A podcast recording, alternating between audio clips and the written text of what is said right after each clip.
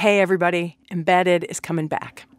And this time, we're going to be talking about police shootings. Philando Castile, the man killed during a traffic stop in Minnesota. His dying moments live streamed by his fiancee. Please don't tell me my boyfriend just went like that.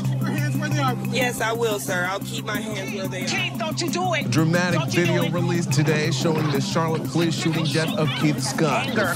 Racial tensions boiling over after yet another officer involved shooting. Video shows 40-year-old Terrence Crutcher. 17-year-old Laquan McDonald 12-year-old Tamir Rice. 43-year-old Samuel DuBose. 50-year-old Walter R. Scott. We'll actually be talking about videos of police shootings. These snuff films we're all watching on TV and the internet. In each one of these, there is way more to it than what we see on screen. And depending on who you ask, there are so many different versions of what happened. And that can mean that even though these videos are giving us more clarity than we had before, they aren't giving us everything. So we're going to take a long look at three videos. One where a white police officer shoots an unarmed black man. The defining moment with the 10 seconds of that video. You know, I saw an aggressive attack uh, against the police officers, not just one, but but three of them.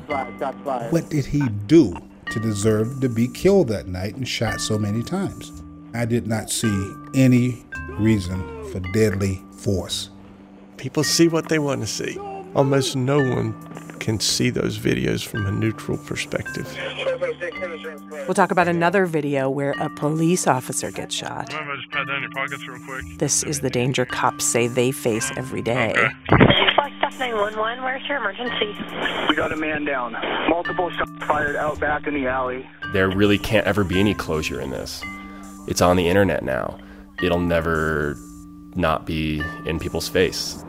Watched it three times. How come? Just wanted to see it.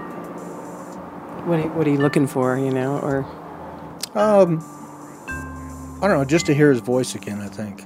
I got another call coming in. Can I call you back? and one video where something pretty surprising happens. You were assessing the situation second by second by second. And at some point in time, you, you make decisions shoot, don't shoot. I have a theory on why I didn't kill him. What is it? I think a lot of it has to do with the media and the portrayal of police officers shooting people. That was in the back of my mind. In that moment. In that moment. I mean, it was in my mind enough that I was thinking, see the gun, see the gun, don't kill him until you see the gun.